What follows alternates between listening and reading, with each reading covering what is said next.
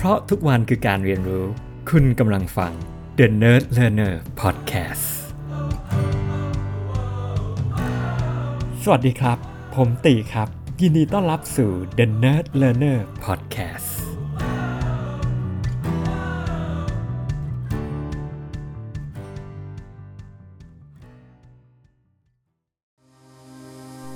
สวัสดีครับ สวัสดีครับผม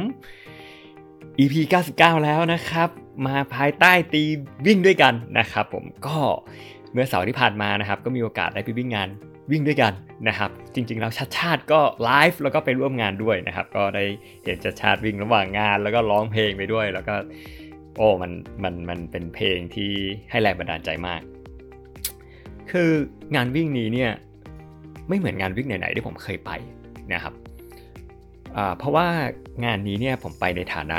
Guided Runner นะครับ มันเป็นงานวิ่งที่จัดโดยมูลนิธิวิ่งด้วยกันนะครับ concept ของเขาเนี่ยนะครับ คือเป็นการวิ่งกับ เรียกว่าคนพิการนะครับ อาจจะหูหนวก ตาบอดนะครับแล้วในฐานะของ Guide Runner เนี่ยเราอาจจะไปไปพาเขาวิ่งอะไรประมาณอย่างนั้นนะครับผมก็เป็นเป็นครั้งแรกของผมเลยนะครับ แล้วฝนมันก็ตก คือมันตกหนักมาก จริง ๆ แล้วอะ มันตกตั้งแต่ตีตั้งแต่ผมตื่นมาตีสามนี่มันตกหนักมาก ตกหนักมากจนผม ผมรู้สึกว่า ผมผมว่าอาจจะไม่ไม่ไปดีกว่านะครับ ด้วยด้วยด้วยที่ฝนมันตกหนักมากอะไรอย่างนี้ครับ ไม่ได้มองว่ามันจะเหมาะที่จะวิ่งได้นะครับ แต่บังเอิญว่ารอบนี้เนี่ยผมเองก็ได้ไปกับกลุ่มพี่ๆนะครับในที่เคยเรียน iMed Max นะครับด้วยกันแล้วก็ อคุยในไลน์เนี่ยหลายหลายคนก็บอก on the way กำลังจะไปกำลังจะไปผมเองก็รู้สึกว่า โอเคปะพาตัวเองไปแล้วกันนะครับเดี๋ยวไปถึงเนี่ยฝนก็ยังตกหนักมากจนสุดท้ายเนี่ยทางทีมจัดงานเนี่ยก็โอเคก็ทยอยเริ่มปล่อยให้วิ่งนะครับทำการสายฝนนี่แหละนะครับผมคืออีเวนต์เนี่ย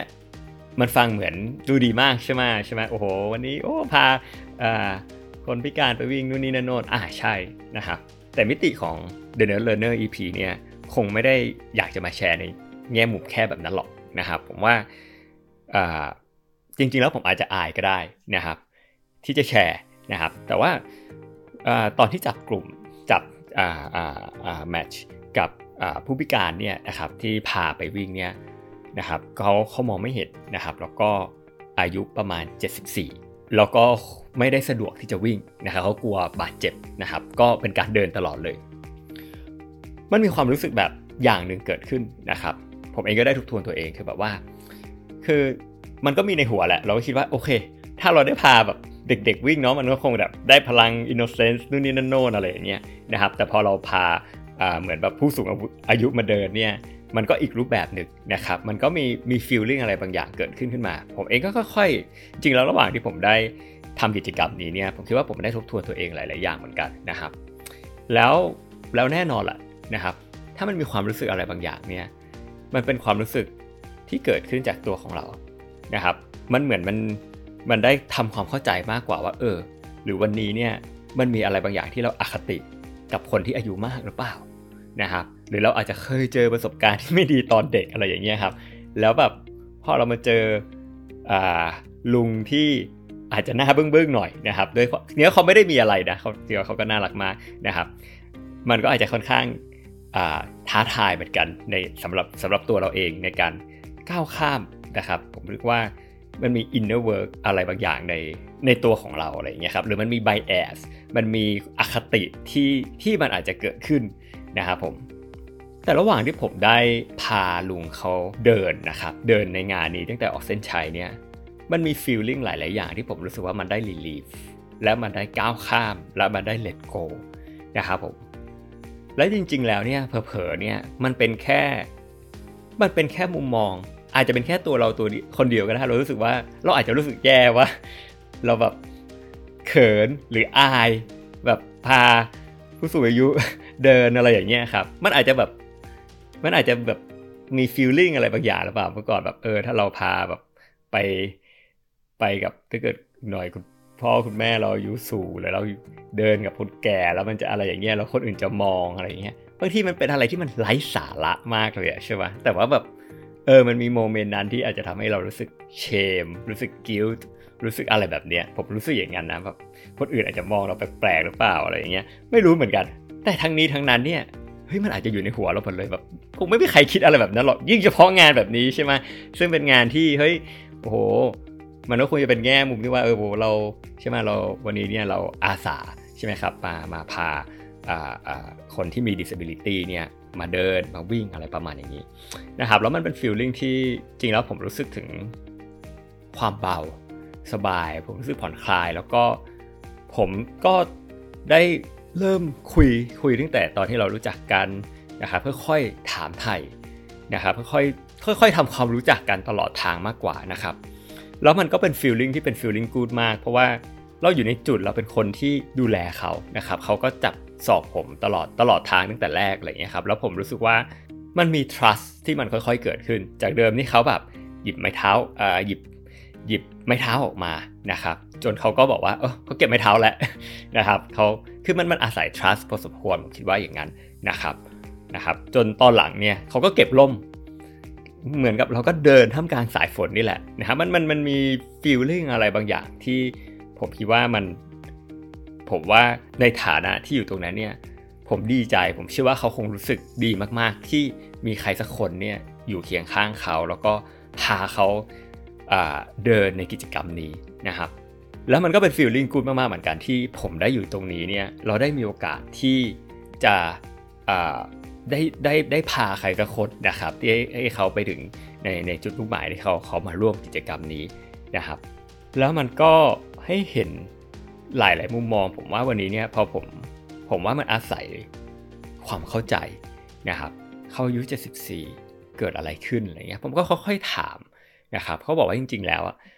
นะครับเขาเพิ่งมาเริ่มตาบอดประมาณอายุ 40 กว่า เลข40 อีกแล้ว ผมรู้สึกว่า ผมเริ่มกลัวเลข4แล้วนะเนี่ยนะครับ แล้วตอนนี้เนี่ยมันก็เหมือนเห็นแค่แสง คือระหว่างที่เขาพูดไปอะ มันก็อดสงสารไม่ได้หรอก เพราะว่ามันคงยิ่งทรมานยิ่งกว่าสำหรับคนที่เคยเห็น แล้วอยู่ๆดีไม่เห็น แล้วผมเองก็แอบถามแบบโพร่งๆอะนะว่าเขารับมือแบบยังไงอะไรเงี้ยครับเขาเขาไม่ได้ลงรายละเอียดมาก แต่ผมก็เชื่อว่า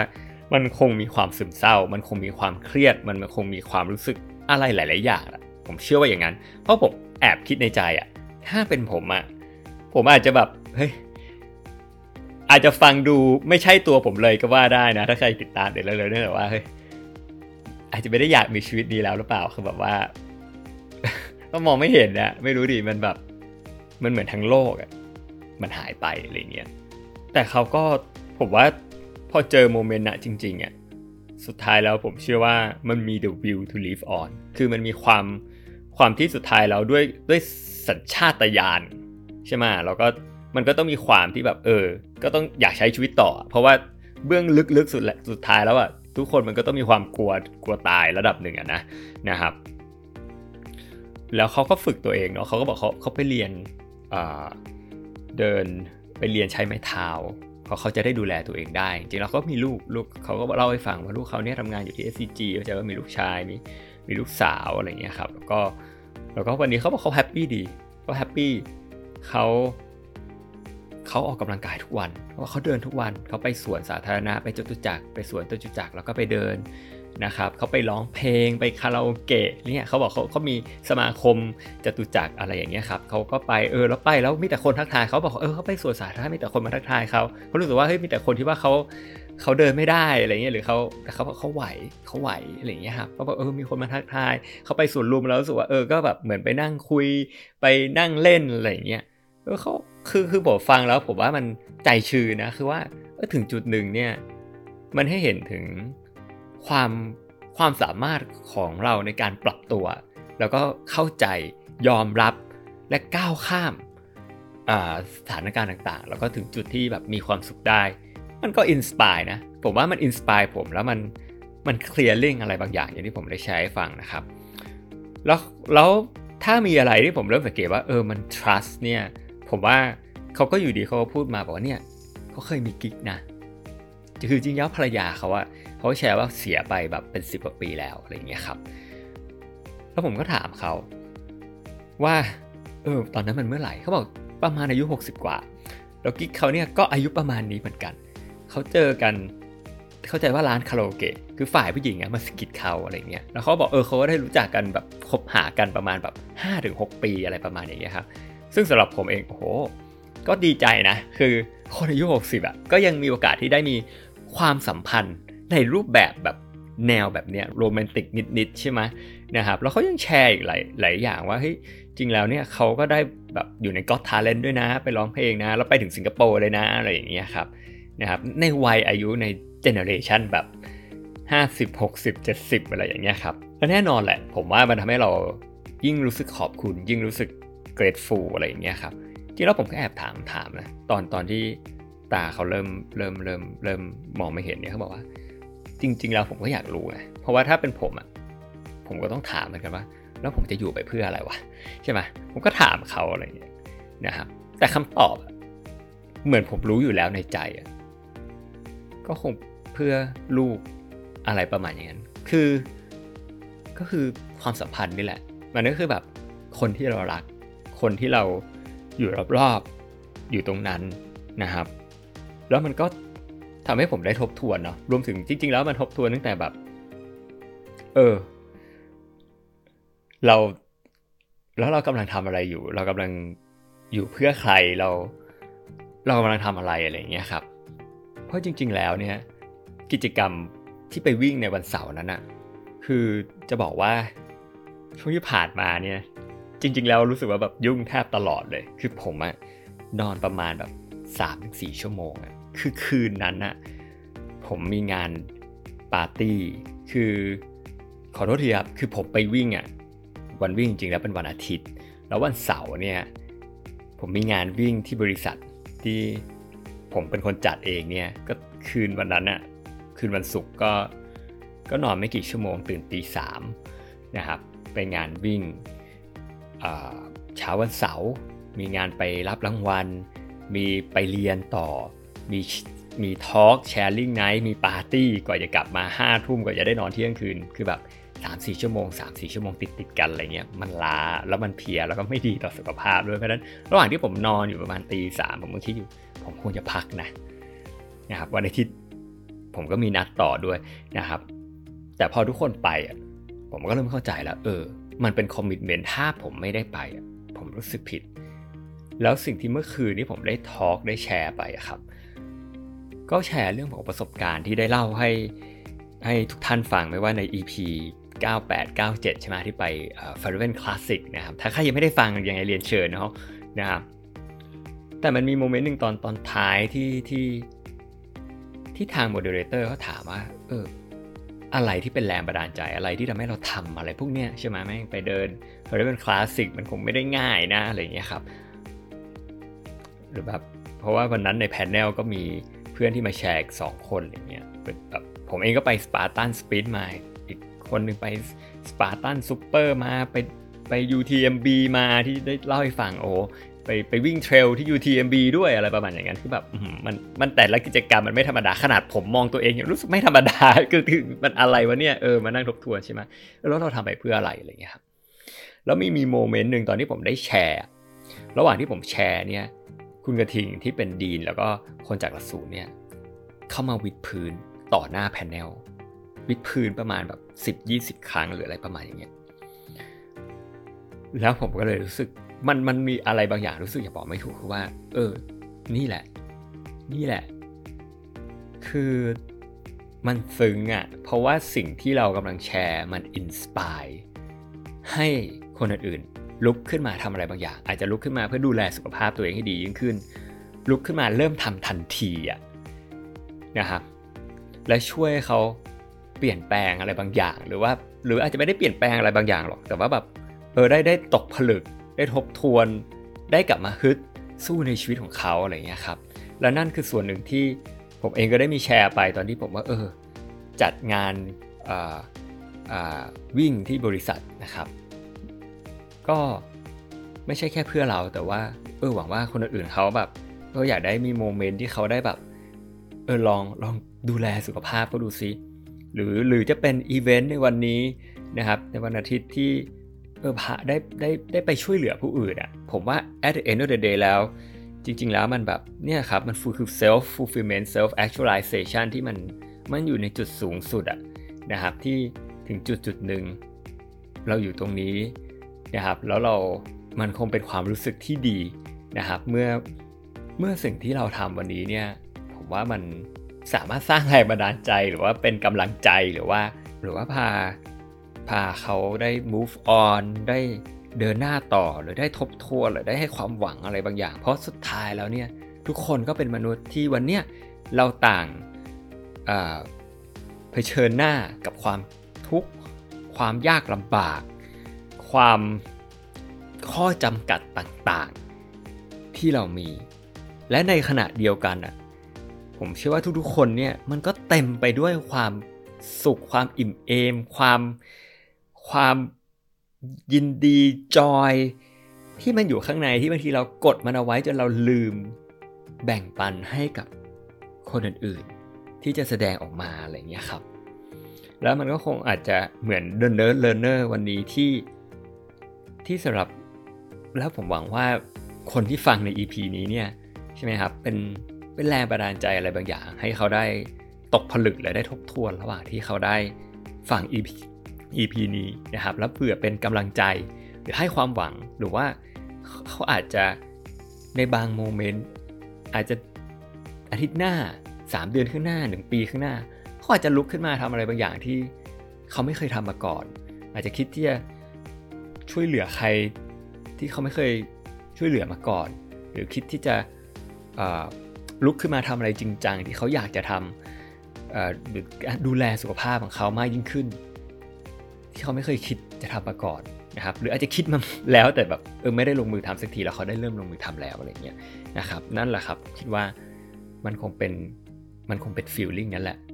ที่เรารู้สึกนะครับ เหมือนอย่างวันนี้มันอาจจะไม่ได้เป็นที่ผมคนเดียว แต่ว่าหลังๆ ผมก็สังเกตว่าคุณพ่อ ผมก็มาแชร์ว่าเออตอนนี้เขาเริ่มวิ่งทุกวันแล้วนะ แล้วเขารู้สึกว่าสุขภาพเขาแข็งแรงขึ้น เขารู้สึกเขามีพลังมากยิ่งขึ้น เขาอยากจะวิ่งแทบทุกวันเลยเพราะว่าวันนี้เนี่ยเขาอยากจะมีสุขภาพที่แข็งแรงนะครับเขาเขายังมีอะไรที่เขายังอยากทำอีกเยอะสำหรับติ ก็ไม่เคยได้พูดกับป้าตรงๆนะแต่ผมก็แอบอมยิ้มไม่ได้อะไรเงี้ยผมเองอาจจะ bias ก็ได้ แต่ผมก็รู้สึกว่า เออ เราก็อาจจะเป็นส่วนหนึ่งที่ได้ influence เขาโดยที่เขารู้ตัวหรือไม่รู้ตัวก็ตาม จากการที่เราเราเราได้ออกกำลังกายเราได้ไปวิ่ง นะครับหรือเราได้จัดกิจกรรมต่างๆ ที่เออทำให้เขาได้ได้ได้เริ่มกลับมามองตรงนี้ มันอาจจะไม่ได้มาจากเราก็ได้ เราอาจจะเข้าข้างตัวเอง แต่ว่าทั้งนี้ทั้งนั้นเนี่ยมันมันไม่ได้สำคัญหรอกนะครับ แต่สำคัญคือว่าสิ่งที่เราทำบางทีเราอาจจะไม่ได้ให้เครดิตตัวเองก็ได้นะครับ และบางทีสิ่งที่เราทำเล็กๆน้อยๆเนี่ยมันอาจจะมี Impact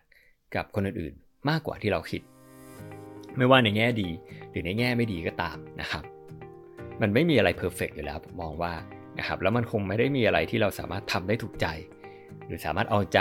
หรือสามารถทำให้ทุกคน happy ได้นะครับ แต่แต่ผมเองก็เชื่อว่านะครับถ้าเรามีมีจิตมุ่งมั่นที่ดีนะครับ มี feeling ที่ดี ผมว่านั่นก็โอเคแล้วล่ะครับ ก็ ถ้ามีโอกาสก็แบ่งปันรอยยิ้ม แบ่งปัน ปล่อยความรู้สึกที่มันที่เราสามารถมีความสุขได้ทุกเมื่อ ที่มันอยู่ลึกๆอยู่ข้างในที่เราอาจจะกดมันเอาไว้ แชร์ความรู้สึกดีๆ ความรัก ความอบอุ่น ให้กับผู้คนอื่นๆ คนที่เราไม่ได้สนิทด้วย คนที่เราไม่ได้รู้จักด้วย คนที่เราแปลกหน้าที่เราอาจจะแค่อยู่ตรงนั้น ที่พาเขาไปถึงจุดมุ่งหมายต่างๆนะครับ ผมว่ามันมันเป็นอะไรที่ประเสริฐมาก ในวันที่วิ่งในงานวิ่งบริษัทเนี่ยมีลูกน้องคนหนึ่งของผมอะเขามาบอกว่าเนี่ย จริง ๆ แล้วเขาน่าจะได้รับรางวัลนะท็อปทรีอะแต่ว่าบังเอิญอะเขาหยุดแล้วเขาวิ่งกลับไปช่วย คนที่เขาลม ผมบอกเขาว่า นั่นแหละ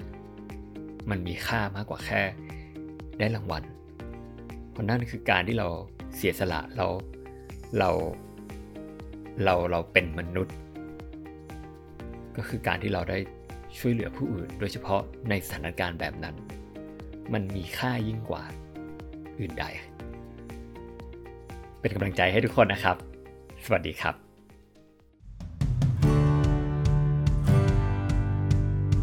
เพราะทุกวันคือการเรียนรู้ คุณกำลังฟัง The Nerd Learner Podcast